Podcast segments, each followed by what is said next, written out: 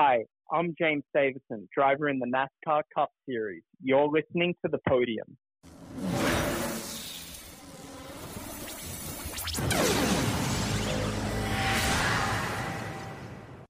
This is the podium where we celebrate the best from the world of motorsport. And we're joined right now with an Australian that has been racing in America for a number of years. He has made six appearances at the Indianapolis 500 and currently drives in the NASCAR Cup Series. I, of course, speak of James Davison. And James, thanks so much for joining us on the podium. Yeah, thank you.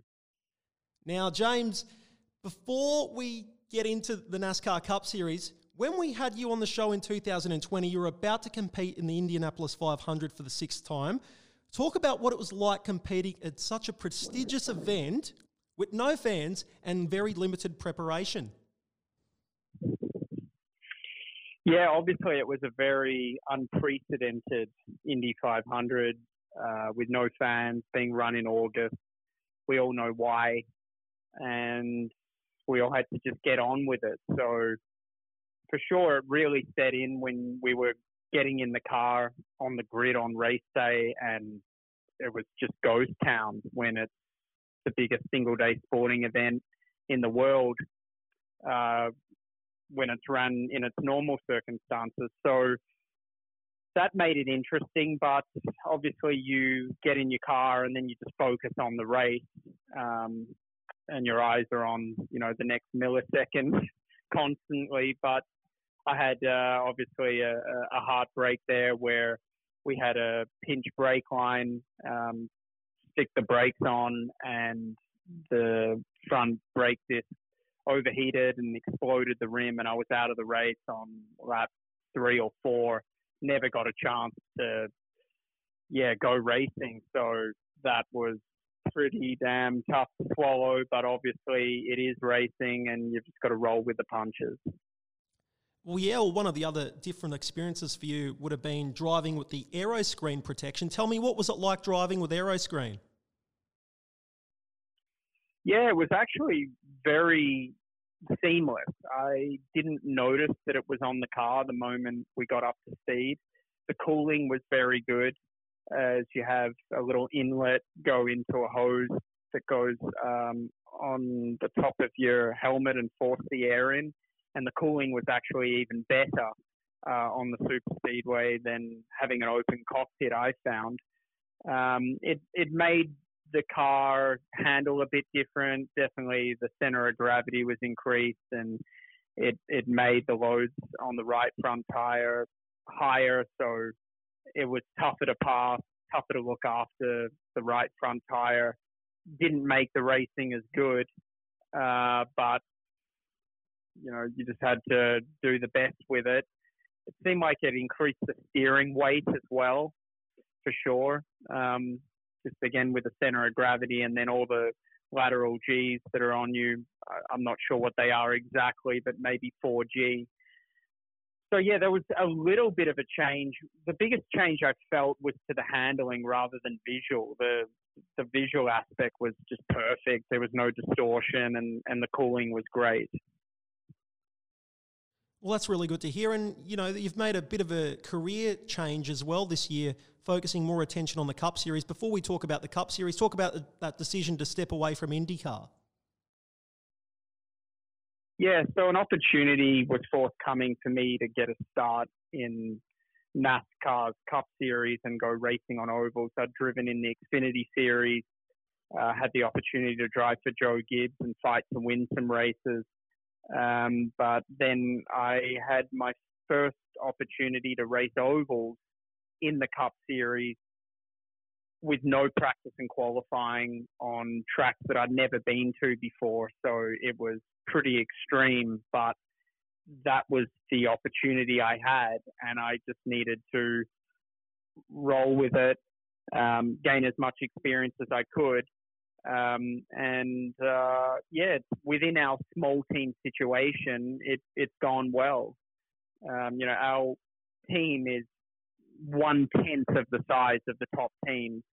Uh, the the budget is maybe under five million a year, with the top team spending thirty. So, at some tracks where three to four seconds a lap off the pace. It's incredible. It's the biggest uh, performance disparity in world motorsport that I've seen. But again, it's the opportunity I had, and you just focus on doing the best with your team against the other small little teams at the back.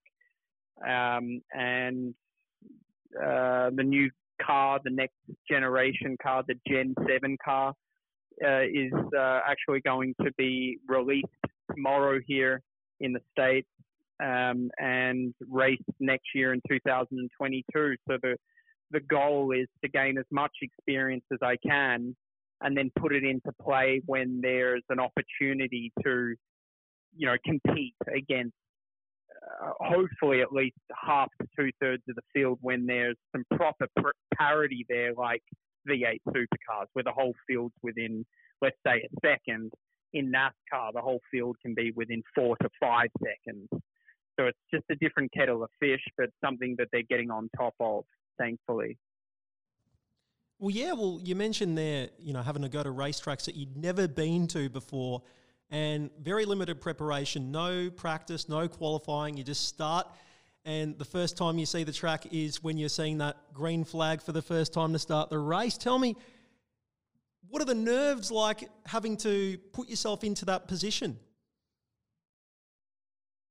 Yeah, well, I've been fortunate to gain a lot of experience with all the different forms of racing I've done in IndyCar, IMSA, GT racing, running in the NASCAR Xfinity Series on on um, road courses. If it's you know driving a Porsche Carrera Cup car there at the Australian Grand Prix, and you, you gain a lot of knowledge and experience out of it. So having driven in some big races before, having big responsibilities at the Indy 500 or the 12 Hours of Sebring, the Rolex 24 at Daytona, you you're able to basically just cancel out all of the hype and just focus on driving another race car in a different discipline and then just building up to it. And um, honestly, it, it, it wasn't uh, that intimidating for me. Maybe from the outset it looked like it, but I just focused on what I could control and and worked my way into it and um, used my experience in my head. So uh, thankfully, those first 15 races went well last year. That then I've got the team's confidence and they've put me in just some marginally better equipment. Again, we're still battling for you know 32nd place instead of 34th, but just making some some baby steps in the right direction this year. We've scored the team's best road course result with a 23rd at Daytona, and then the team's best short track result with a 22nd at Martinsville. So, yeah, just doing the best within the situation and, and loving it. Honestly, I, I'm enjoying it more than IndyCar. Being a part of the Cup Series, the big grand show here in in America is is special. Um, and, uh, you know, more and more road courses are being added. There's seven on the calendar this year. In the past, there's been three.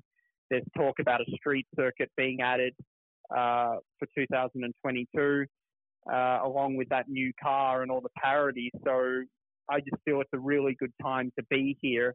As ever, you need to have the backing behind you. The climate's changed just as it has in V8 supercars or IndyCar, where you have to come with some sponsorship behind you, and I've been able to uh, gain a bit of that here in, in the States just over the years and, and running in the 500 is huge for you to kind of, you know, just get yourself out there, especially if you get to drive a fast car and you can run up front, um, like 2017 for me. So, yeah, it's just a bit of a, like a, a, a jigsaw puzzle that I'm, I'm giving it a go within the situation it's going well and just making baby steps in the right direction. Well, yeah, over the past year, you've managed to race on some iconic American tracks like Daytona, Darlington, Talladega. Tell me, what's it like racing on these tracks that you would have grown up with watching as a kid? Yeah, special. So I went to the Talladega 500 in 2002 with my dad and my brother just on a family holiday went to Dover in '99, Um, and obviously, there's many iconic classic races in NASCAR aside from the Daytona 500 with Bristol, the Southern 500 at Darlington, Talladega 500. Um, and yeah, driving in those races last year, I could never have imagined that I would. But it's it's awesome. It's it's like I said, it's really special being able to drive in the big grand show here in the states that is the Cup Series. And you mentioned there a lot of changes in the NASCAR world over the past few seasons. One of the ones that's been pretty controversial with some traditional fans of the sport has been stage racing. What do you think of stage racing and how do you approach stage racing? Yeah, so I got a little bit of experience with it when I ran the Xfinity races uh, on the road courses, and I'm fine with it. Really, it promotes racing throughout the race. Um, it gives you a little bit of an opportunity in the pit stops to tune your car. Um, the fans are going to be entertained more so rather than everyone just circulating and waiting until the last 10 or 20% of the race to go for it. So obviously the whole climate of world motorsport has changed where a lot of just everyday people have so much more choice for entertainment these days and the numbers have dropped off. With that said, you know, obviously NASCAR and Formula One are still huge, but to just try and um, make it interesting again, they needed to change some things up. So kind of putting in a bit of like a quarter or half time kind of thing, like a bowl sport, I guess was their idea there. Um, and they've promoted obviously the diversity in there with with Bubba Wallace, African American, and Daniel Suarez, Hispanic driver, along with the owners Michael Jordan and Pitbull. So they're just doing a lot of cool things. Again, the road courses, and it's just so the place to be. And uh, raising sponsorship is is easier than IndyCar when the television ratings are four to eight times the size. What sort of investment is involved in IndyCar compared to, say, NASCAR? So, again, to, to run at the very front in NASCAR, some of the teams are spending 30 a year, where a top IndyCar team may spend seven or eight. But where um, the teams get some help is with the charter system, which is basically the, the American word for the REC, the racing entitlement contract that the V8 supercar teams have. So there's 36 charters that are owned by Cup Series owners, and each charter is paid a chunk of the television money from Fox and NBC, and that's where it makes it financially possible for these small teams like my team, Rick Ware Racing, to go racing at a you know a very affordable amount. So um, yeah, it's it's uh, it's a cool system that they have in place there. And one of the cool little things that you managed to do just recently was to inject some Australian flavour into the NASCAR Cup Series because Darlington, of course, they run iconic liveries. Talk about the iconic livery that you ran for that race. Yeah, so obviously Dick Johnson had a NASCAR endeavor in 89 and 90, and I think he did four races each of those years. And just looking at the throwback retro weekend, um, thinking what would be appropriate to run, and knowing that Dick raced, um, my cousin Will drives the iconic 17 car for DJR. It just seemed very fitting, so I've chosen to run Dick Johnson's uh, red and grey or silver paint scheme from 31, 32 years ago. Very cool. And we talk about Dick Johnson Racing. One of the drivers from Dick Johnson Racing in 2020 was Scotty McLaughlin. He's gone over to IndyCar now. What have you made of his impressive start so far? Yeah, well, I'm not surprised. Obviously, he's a special talent um, combined with having the ultimate opportunity driving for Penske and then there's your result. And really, he's nearly in a way a different version of like a Lewis Hamilton, where you have a special talent with the ultimate opportunity, and the results and success is just amazing. So, really, that's the way that the sport should work. Obviously, you've got to have a lot of funding behind you to get in that place, uh, in that position in the first place. But he deserves every bit of it. He's talented. He works hard. He's with the right team, and it's just a matter of time before he wins an IndyCar race and can potentially win a championship, a 500 for sure. He can win a 500 at the Indy 500. It's 99% about your car. I know that from personal experience, driving some really fast ones, being up front, or some terrible ones being right down the rear. Um, so yeah, I think it, you know just won't surprise me if he wins a race this year, and even the Indy 500, is not out of the question. Really, really, that's a very bold statement. You reckon he can win the Indy 500 on his first attempt?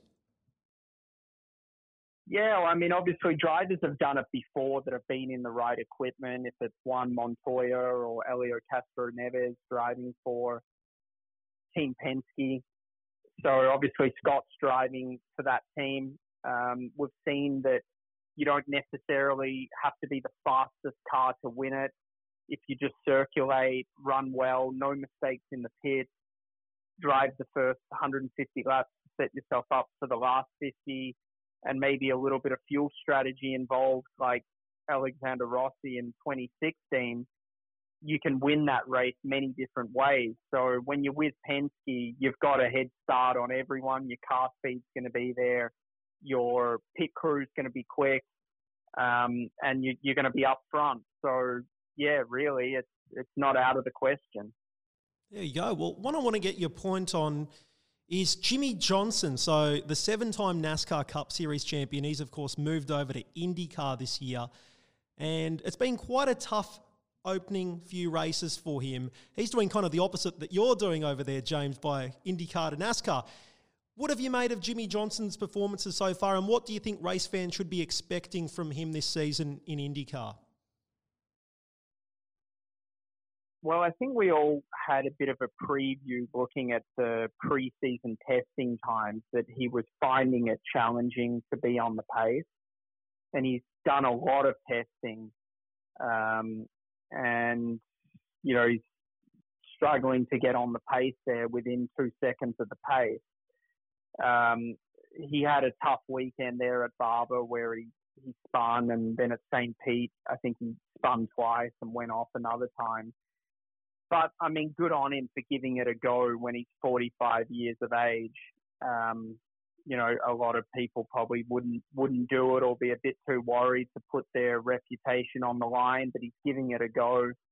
He's a very likable guy. I've spoken to him in you know in in NASCAR last year, um, and uh, yeah, he's you know he's he's got his work cut out for him. That's for sure.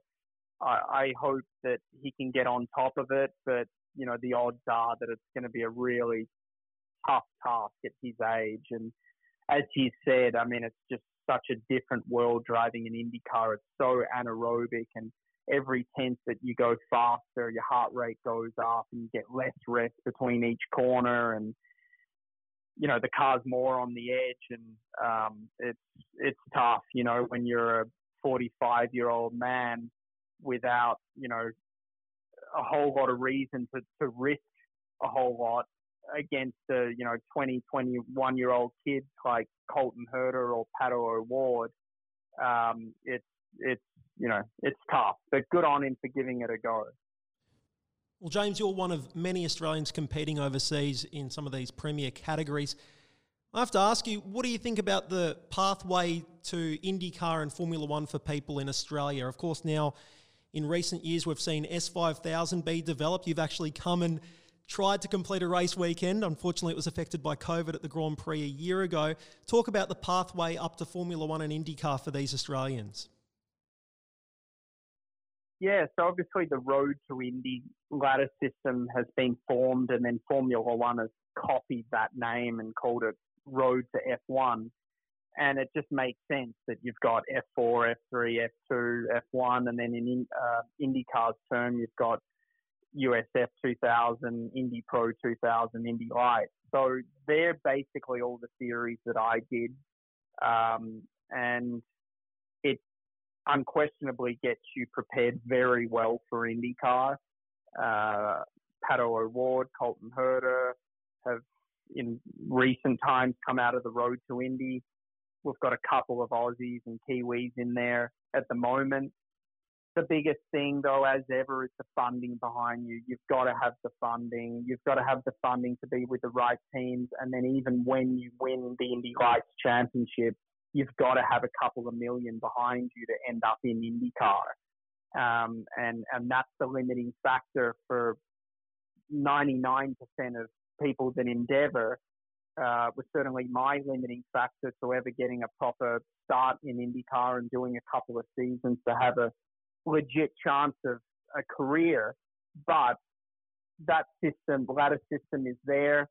You do your best with what financial resources you've got and just network and see what you can put together. And, um, you know, if you don't end up running full time in IndyCar, but you can start in the Indy 500 and get some some backers behind you, that's the next best thing. Well, yeah, you mentioned some of the limitations there in terms of funding when it comes to getting to that pinnacle. Formula One or IndyCar, you still see plenty of pay drivers in those categories. What do you think needs to be changed to try and make it a bit easier for people that don't have the funding behind them?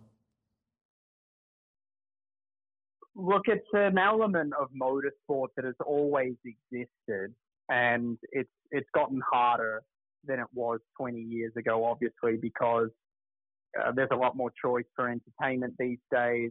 Um, there's not as many eyeballs on on racing, so obviously then the manufacturers are going to spend their money on on other forms of of advertising, the sponsors, the tobacco ban that changed it massively.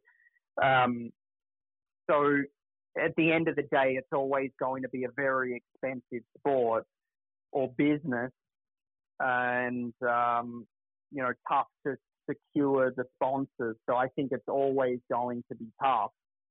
But if it was easy, everybody would be doing it, and, and you know, you, you you try your luck and you see how far you can go, and um, you know, you just got to be grateful for how much opportunity you got or how far you got with what resources you had. So yeah, that's that's it. You can just only do your best. Yeah, well, over the years you've driven plenty of different cars. You know, you've driven in the IMSA series, you've done IndyCar, NASCAR.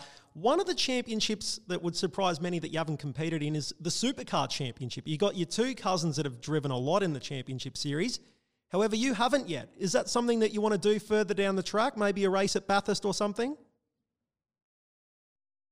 yeah, for sure, that would be amazing to, you know, a bucket list to do another iconic event like the Bathurst 1000. But as we know, the, the landscape's changed there since the mid 2000s when, you know, you had Ambrose and Courtney and my cousin Will Davison come back from overseas and just go straight into the main series. And these days, You've got to go through the dev series. You've got to have funding behind you to make that happen. Um, you know, the, the, the teams, half the teams need funding.